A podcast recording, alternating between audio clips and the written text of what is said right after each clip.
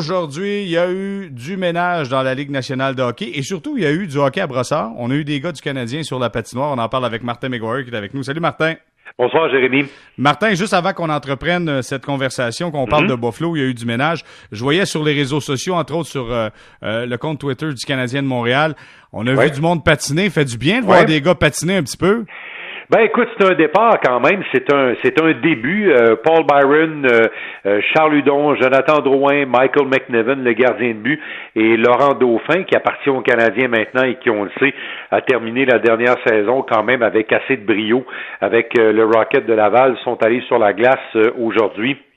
Euh, pour euh, commencer à s'entraîner. Euh, Paul Byron a fait une petite vidéo personnelle lorsqu'il s'est rendu au centre d'entraînement à Brossard en disant un petit peu ce qui qu'il était pour faire. Il nous a fait faire une visite en quelque sorte des, des, coulisses du centre d'entraînement, comment on avait structuré un petit peu les choses avec la COVID, autant au niveau du de la salle d'entraînement que de la salle de traitement où les physiothérapeutes euh, prodigue des soins aux joueurs. Euh, ça demande euh, beaucoup d'organisation, beaucoup de logistique, mais bon, le Canadien emboîte le pas maintenant, puisque la, en tout cas, beaucoup d'équipes là, sont déjà à depuis au-delà d'une semaine. Et là, ben ça, ça marquera probablement l'arrivée de quelques joueurs du Canadien là, qui sont partis à l'extérieur, d'autant plus que le premier ministre Trudeau aujourd'hui s'est dit ouvert là, euh, à faire des aménagements avec les fameuses règles de quarantaine pour permettre aux clubs canadiens peut-être d'être candidats pour euh, pour les séries, là, pour une des villes des séries, euh, mais aussi pour établir des bases de camp d'entraînement, parce que si on n'a pas ces allègements-là, Jérémy, les clubs canadiens impliqués dans le tournoi éliminatoire estival vont devoir aller aux États-Unis pour, pour faire des camps d'entraînement.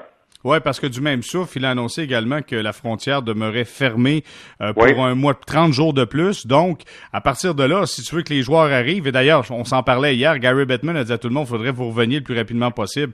Un, pour le visa de travail, mais deuxièmement également pour s'assurer qu'on soit capable de se promener. Euh, s'il faut que tu sois capable d'aller dans les villes où seront disputées, entre autres, la ronde de qualification, ben ça prendra justement un allègement de la part du gouvernement canadien. Puis on a dit, par contre, ça ira en fonction des villes qui auront euh, ces, ces matchs-là. Il va falloir que la santé publique de ces villes-là soit capable de s'adapter à tout ça. En, quelque sorte, là, tu sais, euh, euh, M. Trudeau dit oui, mais c'est pas vraiment de mon ressort. Ce sont les santé publiques, euh, ce sont les autorités locales. on parle des autorités municipales et aussi des autorités provinciales. Alors, tu sais, il s'en lave un peu les mains là, mais effectivement, la condition euh, pour les, les, équipes canadiennes impliquées dans le tournoi, c'est vraiment qu'on puisse avoir ces dispositions-là. J'ai pas l'impression que ça va être un obstacle en Alberta, parce qu'en Alberta, le premier ministre Albertin a fait même des représentations pour que la ville d'Edmonton soit choisie euh, en vue de, de, présenter les séries. Alors, ça ne devrait pas être un problème de ce côté-là. Euh, à Vancouver, on a déjà des patinoires ouvertes et tout ça ça devrait pas non plus être un problème pour les Canucks parce que euh, là-bas, on le sait, euh, on, s'est bien acquitté euh, des responsabilités quand la pandémie a frappé. On a bien travaillé, puis bon, ben le hasard ou, les, les, le déroulement des événements a fait qu'ils ont été moins frappés que nous, Jérémy. bon, alors tout ça milite en faveur des équipes que j'ai nommées. Dans le cas de Toronto, ça va être intéressant de voir aussi ce que les autorités locales, soit municipales et provinciales, décideront. Mais en tout cas, il y a une chose qui est sûre, là, si les équipes canadiennes veulent tenir un camp à compter du 10 juillet au Canada, ils vont devoir avoir un petit peu d'aide euh, des autorités gouvernementales pour réaliser ça. Euh, Martin, juste, je me questionnais, puis lorsqu'on regarde la candidature potentielle de, Vancouver pour accueillir justement euh, des rondes de qualification et des séries de fin de saison, je me dis si Vegas du côté des États-Unis est déjà pressenti, peut-on avoir une autre ville qui est dans l'Ouest? Il me semble qu'on voudra aller peut-être dans l'Est, non? Ben, c'était pas le but visé, en tout cas, parce que lorsque Gary Bettman a, annoncé ça en mai dernier, là, euh, l'idée c'était d'avoir une ville dans l'est et une ville dans l'ouest. du côté des villes américaines qui ont présenté des candidatures pour l'Est, il y a Columbus et Pittsburgh. Et on parle pas beaucoup de ces deux villes-là, là, mais ces deux villes-là ont quand même pas mal à offrir. Alors, si, euh, tu sais, puis il y a, une question de télévision là-dedans. Euh, le partenaire majeur de la Ligue nationale au Canada, c'est Rogers. Et quand je dis majeur, c'est mettez beaucoup de signes de pièce à côté du mot majeur. Là. Euh, tu sais, ce serait beaucoup plus facile pour Rogers de pouvoir présenter des matchs, de pouvoir euh, monter une infrastructure avec au moins euh, une ville canadienne dans la sélection finale. Mais ça, on mm. saura ça le 22 juin. En attendant, on est content de voir qu'il y a une certaine ouverture. Euh, comment ça va se traduire? Ben ça, ce sont les prochains jours qui vont nous dire ça, Jérémy. Là, tu sais, à quelque part, là, on est à environ 7 à 8 jours d'une décision dans ce cas-là. Alors, les 7 à 8 prochains jours vont être intéressants à savoir comment les autorités locales des provinces concernées, c'est-à-dire euh, l'Ontario, l'Alberta et la Colombie-Britannique vont, euh, excusez l'expression, vont dealer avec tout ça. Bon, parlons maintenant des Sables de Buffalo parce qu'aujourd'hui, euh, le coup près est tombé. Le, couple, le couple Pegula a décidé, après un vote de confiance au directeur général, de congédier Jason Butterhill. Et euh, ça a créé une certaine onde de choc, malgré le fait qu'il n'a pas connu de succès dans les trois dernières années. Non. Mais plusieurs le croyaient assez qualifié pour être capable de redresser la situation. Honnêtement, lui arrivait de Pittsburgh. Euh, il était adjoint à Pittsburgh, puis on pensait qu'il aurait du succès. Euh, mais euh, ça, a bien commencé au début. Là, il y a eu des choses assez concrètes qui ont été faites à Buffalo pour placer l'équipe sur les rails. mais là, ça s'est mis à glisser. Et il y, a, il y, a, quelques décisions qui ont vraiment tourné contre Butterill. Je vous rappellerai il y a quelques années que lui avait convaincu Mike Babcock de devenir l'entraîneur des, des Sables de Buffalo puis à la dernière minute, Mike Babcock a dit qu'il n'était plus intéressé au poste et finalement euh, a accepté l'offre des Maple Leafs de Toronto. On connaît la suite maintenant, là, mais ça, c'est une des choses que, que Botterill a tenté de faire, c'est-à-dire d'amener euh, Babcock derrière le banc. Ça ne s'est pas concrétisé. On a choisi un entraîneur qui était un ancien joueur des Sabres et qui, euh, qui avait eu beaucoup de succès comme, comme, comme ancien joueur de cette équipe-là, mais comme entraîneur, ça n'a pas fonctionné. On a surpris un peu la planète en se tournant vers euh, Kruger, euh, Kruger qui, qui travaillait même dans le soccer en Europe. Euh, avant de revenir comme entraîneur, mais ma foi, ça, ça a été un bon choix. Sauf que quand il a tenté d'améliorer son équipe, Butterill, c'est là que c'est là que ça n'a pas fonctionné. Et je vous ramènerai peut-être à une, euh, une de ces décisions euh, les plus importantes qui ont peut-être coûté aujourd'hui son poste, c'est d'avoir échangé Ryan O'Reilly. Et je vous ramènerai à ce moment-là, Ryan O'Reilly était à Buffalo, les Sabres se dirigeaient vers une autre saison où l'équipe manquait les séries. Euh, il y avait de la grogne au sein de l'équipe et euh, Ryan O'Reilly s'était exprimé euh, assez ouvertement sur le fait que euh, il y avait une attitude perdante dans le vestiaire et tout ça, puis que lui, il voulait pas passer sa vie à représenter le Canada au championnat du monde. Euh, ce qu'il voulait faire, c'est jouer en série. Alors, ça a froissé un peu là-bas. Il y a eu, euh, il y a eu une guerre de mots presque ouverte entre le jeune Jack Eichel, qui était très jeune à ce moment-là, et Ryan O'Reilly. Et au lieu de les enfermer tous les deux, Jérémy, à quelque part dans le vestiaire, puis de jeter la clé, puis de dire, ben, réglez vos affaires, puis quand vos affaires seront réglées, vous sortirez de là, puis vous nous direz ce que vous voulez faire euh, pour faire avancer l'équipe. Ce qu'on a fait, c'est qu'on a échangé Ryan O'Reilly. On l'envoie à Saint-Louis et un an après, on connaît l'histoire. Les Blues gagnent la coupe et non seulement les Blues gagnent la coupe, mais Ryan O'Reilly gagne le trophée Conn Smythe. Ça, ça a été une gifle euh, au visage de Botterill. Il a récupéré deux vétérans, euh, dont Sobotka, qui est revenu dans la Ligue nationale après un séjour dans la KHL. Ça n'a pas été très concluant. Tage euh, Thompson est un bon espoir, mais ce n'est pas Ryan O'Reilly. Il n'a pas eu, il n'aura probablement pas l'impact O'Reilly a eu avec les Blues de Saint-Louis. l'autre, l'autre chose, c'est que on lui a reproché d'avoir donné un gros contrat à Jeff Skinner. Moi, je lui donne le bénéfice du doute pour Jeff Skinner parce que je vous ramène encore dans le temps. Lui, il conclut une transaction pour amener Skinner avec son équipe. Jusque-là, ça va bien. Skinner euh, va tellement bien avec les Sabres de Buffalo euh, qui dépasse la marge des 40 buts euh, pour la première fois dans sa carrière. Là, il se retrouve à l'aube de l'autonomie complète et sans restriction. Qu'est-ce qu'un directeur général responsable fait dans une situation comme celle-là? Ben, il s'assied avec le joueur, puis il tente de le garder. D'autant plus que Jérémy, à Buffalo, c'est pas Las Vegas, c'est pas Miami, la Floride et tout ça. Les joueurs sont heureux à Buffalo, ceux qui choisissent d'y rester, mais c'est pas facile de convaincre d'autres joueurs de venir à Buffalo et de signer euh, des ententes contractuelles à long terme. Alors Skinner est prêt.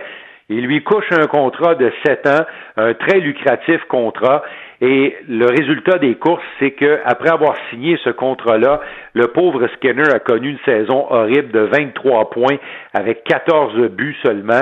Ça a été euh, vraiment euh, l'autre coup qui lui a fait mal. Mais je te dirais que l'erreur qu'il a commis vraiment importante, euh, Botterill, c'est de ne pas dénicher un gardien de but solide ah pour cette équipe-là parce qu'on on s'est tourné vers Carter Hutton et Carter Hutton était un numéro 2. Alors, on lui a donné un contrat de presque numéro un. C'est pas un contrat là, à la mesure des Bobrovski, des Price et compagnie, là, mais c'est quand même un contrat de gardien de but numéro un, et ce n'est pas un numéro un.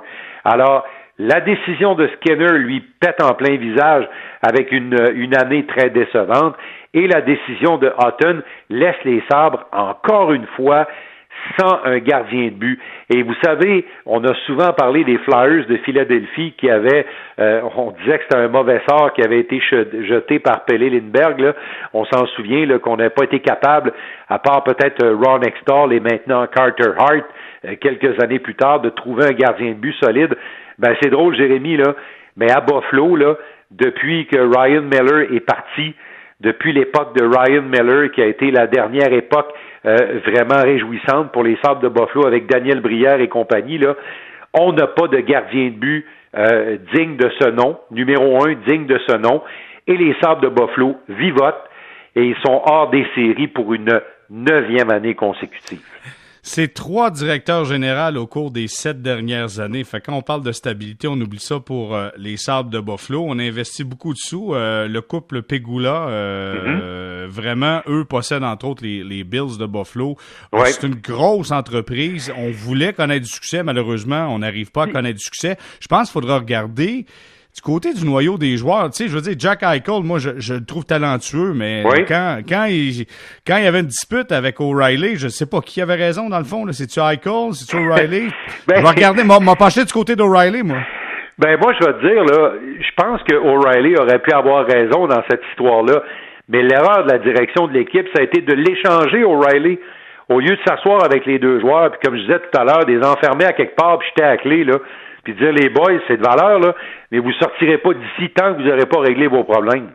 Ah, clairement. Tu sais, bon, écoutez, là, imaginez, imaginez-vous pas, là, que partisans du Canadien qui nous écoutez, là, Imaginez-vous pas que dans les glorieuses années des années 70, euh, des, des, des, des, des coups Stanley qui se sont enfilés les unes derrière les autres, il n'y a pas eu une coupe de tension entre ces gars-là. Là. Ben, à un moment donné, on leur a demandé de régler leurs problèmes. Et ça arrive dans toutes les équipes gagnantes à un moment donné, il y a des problèmes, puis ils doivent être réglés, ces problèmes-là, pour permettre d'avancer. Ben ça, ça a été une erreur importante de Botterill, et je répète encore une fois, Jérémy, euh, trouve-moi un gardien de but numéro un solide, là, puis moi, je vais te trouver un, directeur général puis un entraîneur brillant. Tu sais, c'est plate, là, mais c'est un peu comme ça que ça se passe. Et les Sables de Buffalo, depuis Ryan Miller, n'ont pas de gardien de but solide. Ça dépend. Des fois, à Montréal, on a un solide, puis c'est pas tout le monde qui paraît brillant, mais bref, ça, c'est une autre histoire. C'est une autre histoire Parce que, non, mais c'est quoi? C'est intéressant ce que tu dis là. Parce que un coup que tu as trouvé le gardien de but, là, faut que tu mettes des efforts pour mettre des joueurs devant lui. C'est ça, ça l'aide. Mais, je pense qu'à je, je pense qu'à Buffalo, si on avait un gardien de but vraiment solide à Buffalo, là, probablement que cette équipe-là serait peut-être même devant le Canadien. Ah, clairement. Euh, écoute, en terminant, Martin, je veux qu'on se parle des Islanders de New York euh, qui, euh, Encore. eux, ben oui, mais eux là ont quitté le, le Barclays Center. Là, il faisait tellement bon aller voir du hockey. Oui. Et, Pour ça, et, et on était oui, il faisait tellement froid aller voir le hockey. Froid aussi, ouais. On était supposé se diriger du côté du Nassau Coliseum, mais là, il semble que faudra trouver un autre domicile pour la saison prochaine. La compagnie qui administre le vieux Nassau Coliseum, qui a quand même été rénové, où on a fait quelque chose d'intéressant avec ça, même si c'est pas encore euh, un amphithéâtre de la Ligue nationale, eh bien, euh, ça devait tenir pour encore la prochaine saison, la saison, euh, la saison 2020-2021, parce que le, nouvel édifice des Highlanders, dont il y a eu à peu près six premières pelletées de terre, euh, finalement, la construction s'est mise en marche et là, la construction a été retardée évidemment par euh, la COVID et, la, la, COVID qui a frappé très fort dans la région de New York, mais on pense être capable de livrer l'édifice pour le début de la saison 2021. 2022, donc pas la prochaine, mais l'autre. Alors, les Highlanders avaient besoin d'un palliatif. Et évidemment, le Nassau Coliseum représentait un palliatif intéressant parce que les fans des Highlanders sont dans le secteur du Nassau Coliseum. Ils sont, ils sont vraiment là, les détenteurs de billets de saison, les vrais fans de cette équipe-là.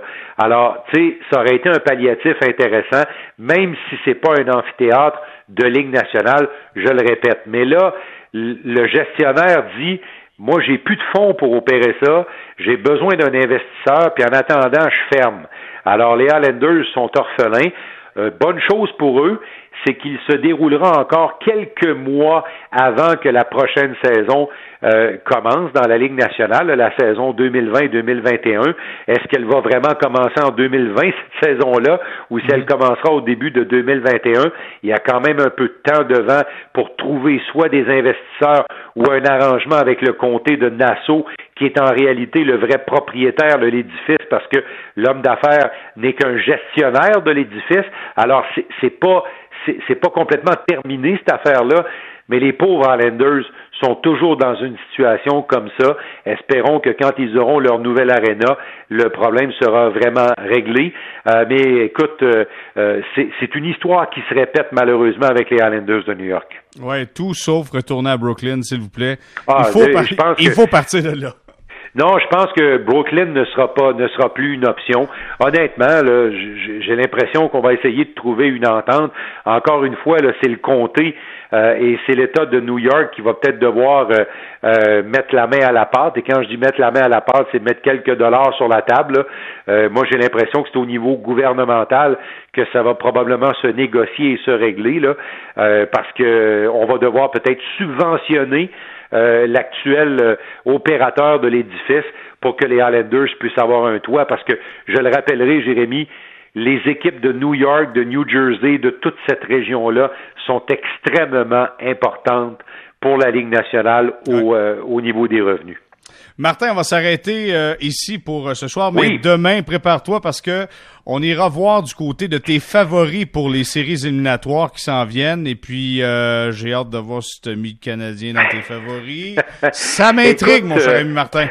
Écoute, on va, on va également vous faire entendre les propos de Jonathan Drouin demain, là, puisque Jonathan Drouin va s'adresser aux médias via une conférence de presse téléphonique, Jérémy. Alors, on aura ça au menu pour vous également demain. C'est un rendez-vous. Merci, Martin. Bye bye. Bonne soirée. Bonne émission.